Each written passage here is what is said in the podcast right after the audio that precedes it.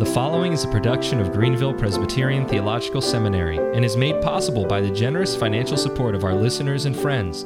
For more information about the seminary, how you can support it, or applying to become a student, please visit gpts.edu. Hello and welcome to another edition of Confessing Our Hope, the podcast of Greenville Presbyterian Theological Seminary. My name is Zachary Groff and I'm your host, also the Director of Advancement and Admissions here at the seminary. And I have with me uh, via Zoom my friend Sean McGowan. Sean, thank you so much for joining me. It's great to be here, brother. Thank you. Sean is the pastor of Westminster Presbyterian Church PCA in Tallahassee, Florida. He has his MA in theological studies from Reformed Theological Seminary. He's married to Noelle and they have three children. And today we're going to be discussing a recent book that he wrote on the theme of baptism.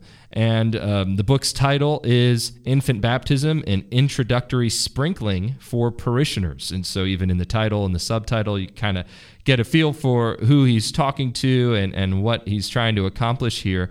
Um, but as we dive into the interview, I do want to ask Sean, who is in particular your audience? Is this just for your parishioners, or is this for parishioners generally, or you know, who did you have in mind while you were writing this book? My desire really to when I was writing this book, really I had two kinds of people in mind. Um, the first group are people who grew up, you know, in Reformed and Presbyterian churches, and you know they've witnessed infant baptisms, but never really understood the theology, you know, behind the practice. Uh, m- my desire was to give them a book, you know, under 100 pages, and, and present a positive case for, you know, why why we practice covenant baptism.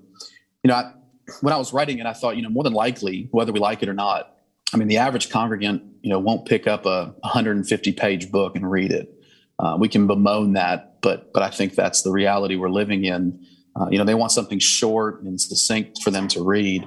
Uh, so so my first audience was really them. You know, giving them a book to say, okay, here's a here's a positive case, short book um, on why you see you know infants being baptized in your in your church. Um, and then there was a second group. You know, second group I, I, had in mind were people that were sincerely interested in in why we practice covenant baptism. It's foreign to them. Um, you know, is there a positive case for it?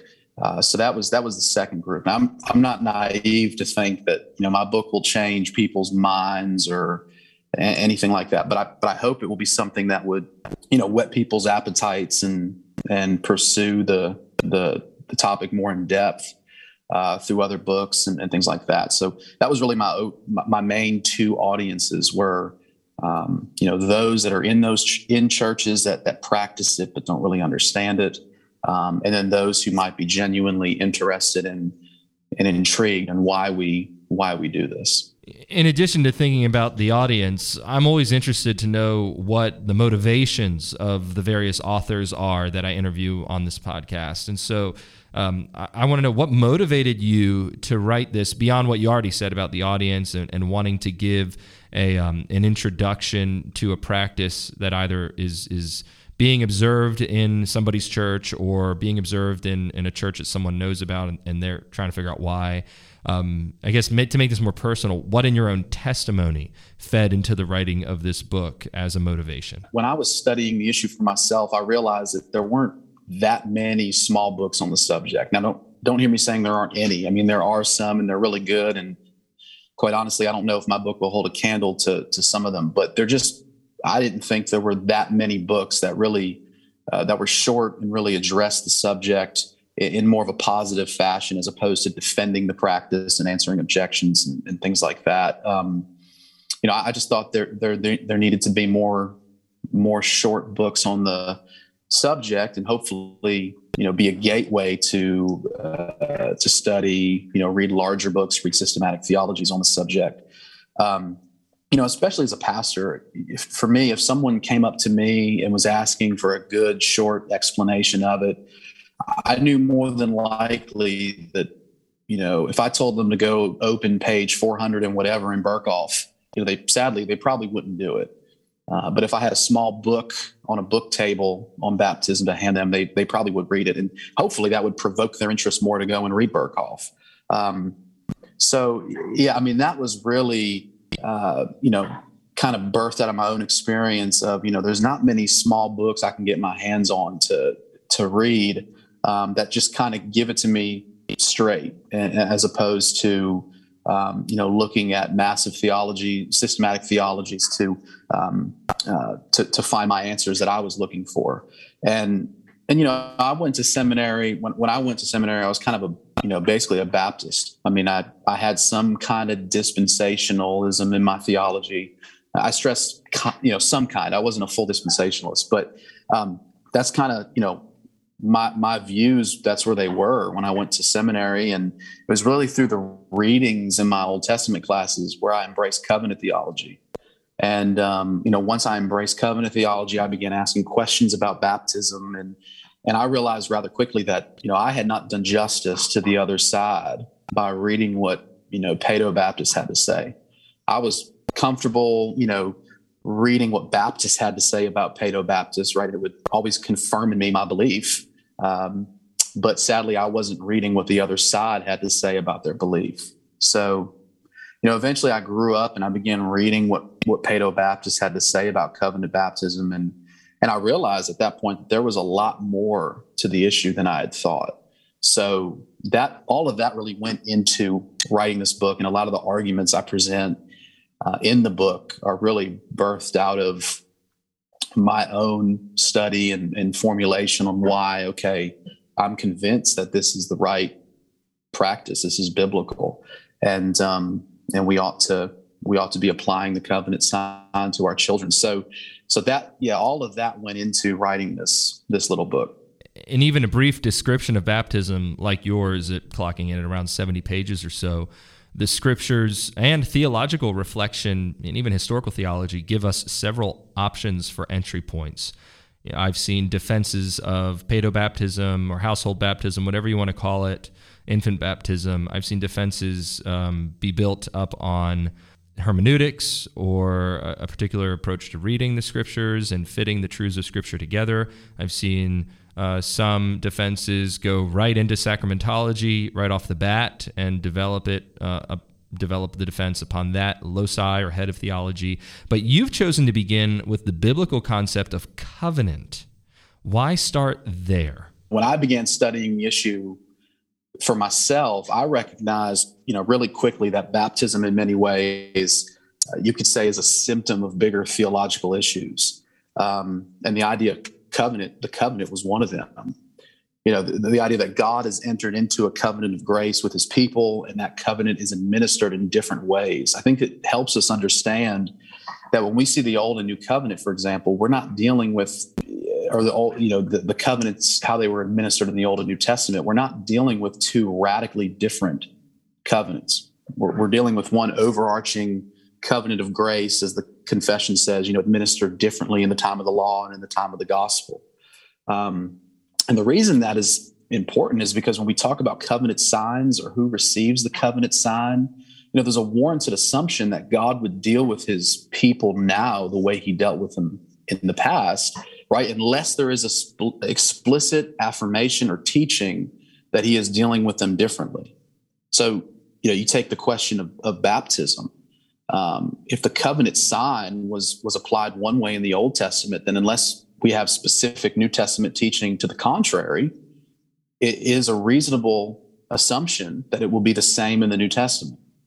Um, and that's not, you know, in, in, my mind, it's not simply an assumption. I think we have positive examples in the New Testament that that show that children were part of the covenant, just like they were in the Old.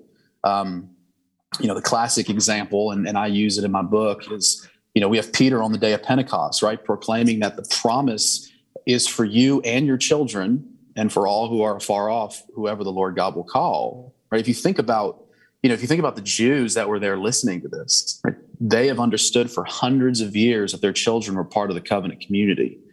Would Peter's words about the promise being for them and their children, would that cause them to think that their children are no longer uh, part or members of the covenant community? Or would it confirm what they already knew? Right, that the covenant community in the new includes their children, like the covenant community of the old. So, so I think the historical context and background would, would suggest that there's strong continuity, not a radical discontinuity when it comes to children in the covenant. I mean, it wouldn't, in, in my mind, it wouldn't make sense historically to suggest that, that the Jews would take Peter's words and conclude that their children are no longer in the covenant. Um, and there are other instances in the New Testament also, uh, and, and I present them in the book where, where the covenantal connection is present. Uh, which which demonstrates that ex- instead of explicit teaching that there is a change in the way God deals with children of believers in the new, there's a continuity in how He deals with them on this side of the cross. Uh, and, and, this was something that really struck me, you know, especially when I was studying coming from a Baptist perspective. I, I always started with the New Testament. I would say, show me exactly in the New Testament where we have a command to baptize children. And, and, and I thought, in my mind, the silence, you know, if we want to use that terminology, the silence of the New Testament was an argument for the Baptist view. When, when in reality, you know, the silence, so to speak, in the New Testament on this issue is an argument for children remaining in the covenant because we have an entire revelation from God in the Old Testament. And the view of children being in the covenant community and receiving the covenant sign of righteousness before they could exercise faith was a normal practice that God commanded. And so this is why I started there. I mean, there's, like you mentioned, there's plenty of approaches you can take to this, and I actually use a few of them in my book. Um, but yeah, I start with the covenant idea because I think it's it's it's vital in helping us understand covenant signs, who receives the covenant sign, um, and and all of those things. So, as we think about covenant theology and its relationship to baptism, uh, I guess a follow up question to that would be what is the relation between an individual recipient of baptism's faith and the household of which that individual is a member? Basically, I'm asking whose faith counts in baptism and, and is it different for an adult convert and for a child or a subordinate member of a household because there's continuity between the covenant sign of circumcision in the old and the covenant sign of baptism in the new you know we can see a parallel between the two so so in the old testament we see that abraham received circumcision right and, and paul tells us in romans 4 it's as a sign and seal of the righteousness he had by faith Right? It was because he expressed faith in the God of the covenant that he received the sign of the covenant, which at, at that time was circumcision.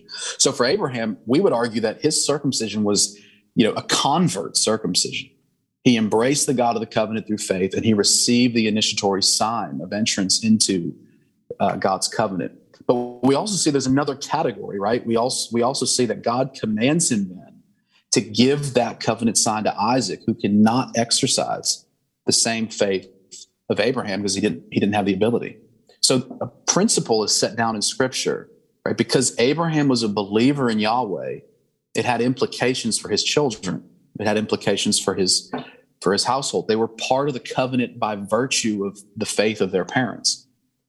Uh, and again, this principle was ingrained in the people of God. So when we come to the New Testament, we don't see anywhere the suggestion that that principle that was set down is abrogated.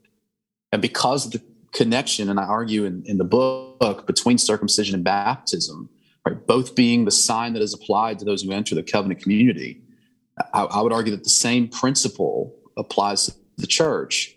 You know, you, if, if you ask the average American evangelical, you know, when what do they think of baptism, or what what, what is baptism? You know, they they would probably think of what we would call convert baptism, right? Someone professing faith in Christ and then being baptized. And and and that's one category. That's exactly what Abraham did. And for that matter, any other people or person outside of Israel that embraced the God of Israel in the Old Testament, they would be they would be circumcised. But but there's another category as well, and, and we see that in the fact that the majority of Israelites, Israelite uh, boys, received the covenant sign of righteousness as an infant before they could exercise faith of their own. So, so just like the Old Testament principle, the covenant sign of baptism is applied to infants of parents who have professed faith in Jesus Christ. Um, you know, those infants of believers are to receive the sign and be part of the visible church by way of their parents' faith. Um, so it's it's it's it's by virtue of their parents' faith because they have believing parents, or at least one believing parent, uh, they they receive the covenant sign. They're a part of the covenant community. Uh, and, and, and I mentioned this in the book, and I think it, it should be mentioned here. And it's been I mean, it's been emphatically argued by by Reformed Christians that this doesn't mean you know one that baptism saves, And it also doesn't mean that the infant being baptized does not have to express faith. Um, I, I say in the book that they need to, to claim or take hold of the promises made to them in their baptism. Uh, you know, when we say, you know, when we argue what we're arguing, it doesn't mean that, you know, they're not going to have to embrace the God of the covenant. They're not going to have to express their own individual faith. Uh, but just like under the old covenant, circumcised Jewish boys had to embrace Yahweh by faith, right? So we expect and we pray that our children will embrace the God who has made promises to them in their baptism. Um, you know, we pray to that end.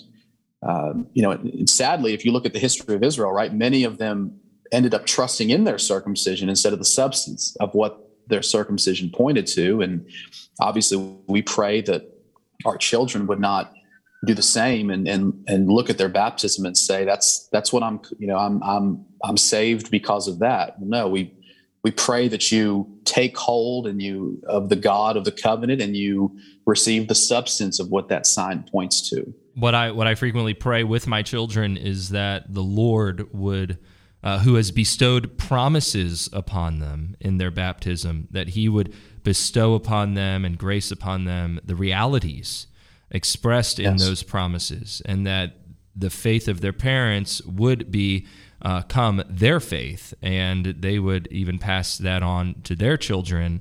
Um, through faithful nurture and admonition of the Lord, but most importantly, the, the Spirit's working in their hearts, um, in their own lives. But this actually leads me to the next question. It's a frequent objection uh, from our Baptist brothers, and that is what about Jeremiah 31? In Jeremiah 31, there's an insistence, particularly in verse 34, that the covenant community will, quote, know the Lord, end quote. So, how can the new covenant community, which we argue includes children and infants who have not, and indeed could not, profess to know the Lord, how can that new covenant community actually include those children and infants and others, even those who are um, who are mentally incapable of doing so, uh, know the Lord? How, how, how can we how can we include those folks who can't profess that knowledge in what we call the new covenant community? That was one of my biggest questions. Um, you know, Jeremiah 31, as you said, it, it indicates that not only will all in it know the Lord, but that it can't be broken, right? Jeremiah contrasts uh, this covenant with the Mosaic covenant, which was broken. Um, you know, I, I, don't deal with many objections in my book because that wasn't the purpose of the book, but but this is one I actually do take some time to work through. Uh, and, and generally, you know, there's been a few different responses, reform responses to this objection. So certainly, the the one that I present is not the only um, way to argue against this objection. Um, but I, but I think this argument is the most helpful, uh, and and and it's the one I argue for in the book, and, and that is that Jeremiah 31. You know, it has a lot more to say about the new covenant than most people think. Um, you know, for example, the average Christian that thinks of the new covenant promise in Jeremiah may not think of a restored Jerusalem that could not be overthrown. Yet, yet Jeremiah talks about that in verse 40. Right, this is a part of the new covenant promise.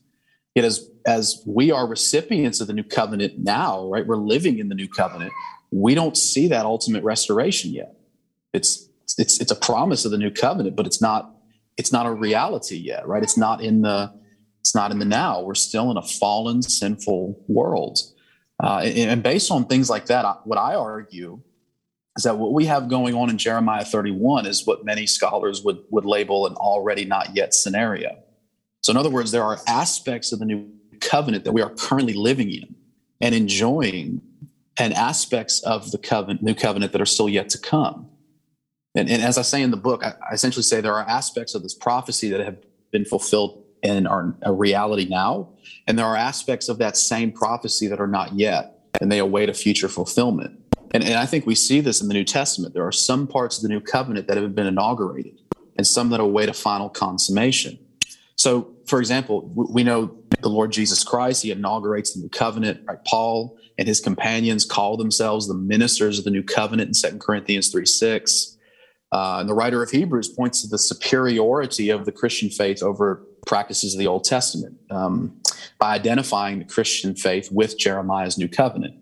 So, So we clearly see that the new covenant has been inaugurated, yet at the same time, we see certain aspects of that covenant that are waiting, awaiting the consummation of all things. So, for example, while at the consummation of all things, this new covenant will be unbreakable, we, we see in the New Testament that at the present time, the covenant can be broken.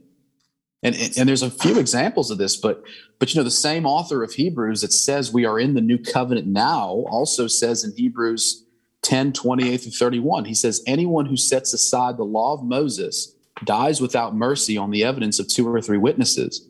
How much worse punishment do you think will be deserved by the one who has trampled underfoot the Son of God and has profaned the blood of the covenant by which he was sanctified and has outraged the Spirit of grace? For we know him who said, Vengeance is mine, I will repay. And again, the Lord will judge his people. It is a fearful thing to fall in the hands of the living God. So essentially, you know, Hebrews is saying that covenant breakers under the law of Moses, right? They were executed for capital punishment offenses. How much worse will it be for covenant breakers now? Covenant breakers where? In the new, in the new covenant. So with this, you know, with this already not yet paradigm in mind, clearly in the already phase, the covenant can be broken. But but when when the consummation of all things comes, right, the covenant will not be broken, and everyone will know the Lord. So I think for you know for me when I was arguing as a Baptist using Jeremiah 31, I would say now that I was over realizing the new covenant blessings in the now. Right? I didn't see that there were some things that would not be fulfilled into the consummation. Um, and, and there are other examples of this, and I and I mentioned some of them in the book. You know, um, Jeremiah talks about the fact that in the new covenant we won't need teachers but clearly in, in the in the already phase, right, what we live in now, we we still need teachers. I mean, they're essential in helping us understand the Word of God and grow in the knowledge of the Lord. Um, and, and, there are other examples that I that I give in the book as well, and, and, and I make the case in the book that every in every administration of the covenant, children were included, and I and I think we see that in the new covenant as well. Children are included in the new covenant, and and if they reject the covenant or as Hebrews says, they profane the blood of the covenant by which they were set apart, they will reap covenantal curses and the Lord will judge them for it, right? The Lord will judge his people. There's a who are his people? There's a covenantal connection there. Um, and I think the warning passages, you know, in the New Testament, they make sense in this context of covenant breakers. They're not, they're not hypotheticals. They're not people that lose their salvation. They were people that enjoyed covenantal blessings in some way but they have rejected the God of the covenant, and thus they reap the covenantal consequences for it. I mean, you you you study covenants, you, you look in the Old Testament, and you understand the concept of covenant. There's always covenantal blessing and covenantal curses, and um, and I think it's no different in the New Covenant, uh, and and that helps us make sense of all those passages that we we wonder about. I mean, is this can I actually lose my salvation? Well, no, this is a reference to someone who was in the covenant, who enjoyed blessings to some extent of the new covenant, um, but ultimately didn't embrace the God of the covenant, but rejected the God of the covenant. And thus they are reaping the curses uh, for their rejection.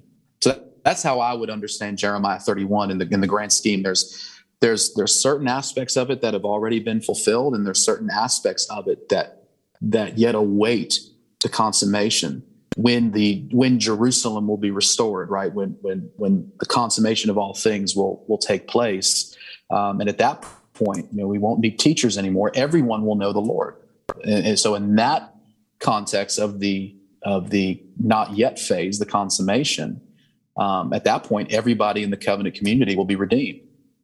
Um, so anyway, I mean, there's again, there's different ways to understand it, and certainly that's not the only argument that that reformed believers would would would put forth against that objection. But um, I've found this one to be the, the one that makes the most sense.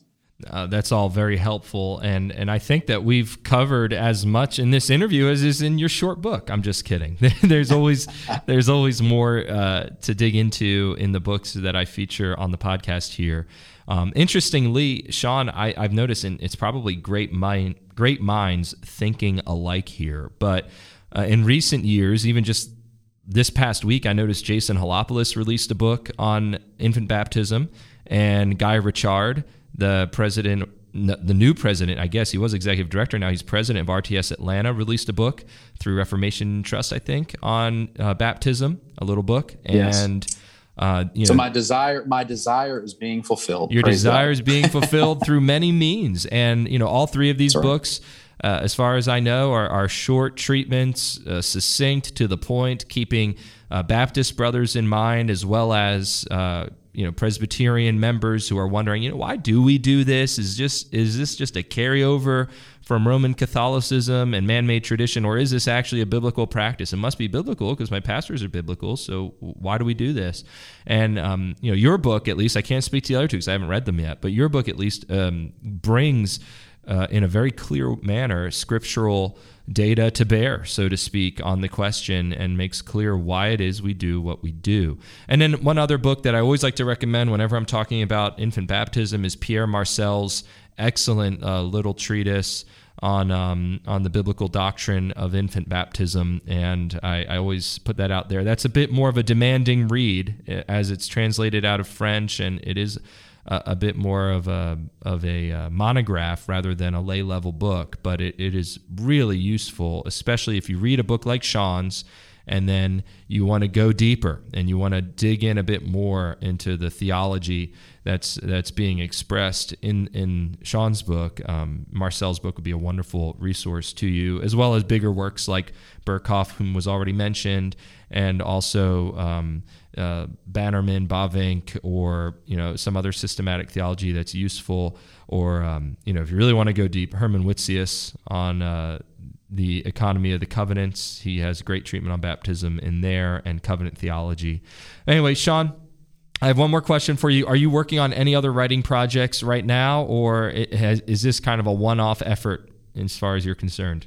Right now, I'm actually working on a little book. It's, it's probably going to be shorter than this, so maybe a booklet um, on the imprecatory psalms, and um, you know, really, it's really a book that asks the question: Can can Christians today continue to pray these psalms? And I, I really, you know, focus on Psalm uh, 137, uh, probably one of the most uh, challenging imprecatory psalms uh, in in Scripture. But it, it really goes through, you know, how do we understand this imprecatory psalms? Uh, how do we understand them as as New Covenant Christians? Can we pray them today?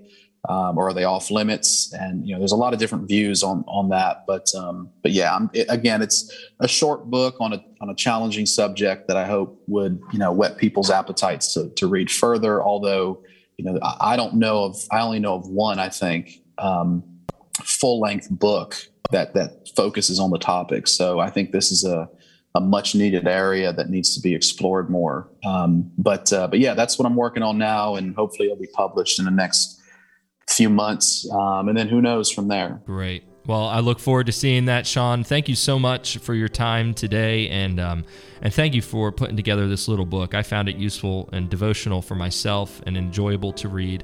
And I'm sure that um, many other folks, even perhaps some of our listeners today, will uh, will acquire it and and give it a read as well. Amen. Appreciate it, brother. Thanks. For, thanks for your time.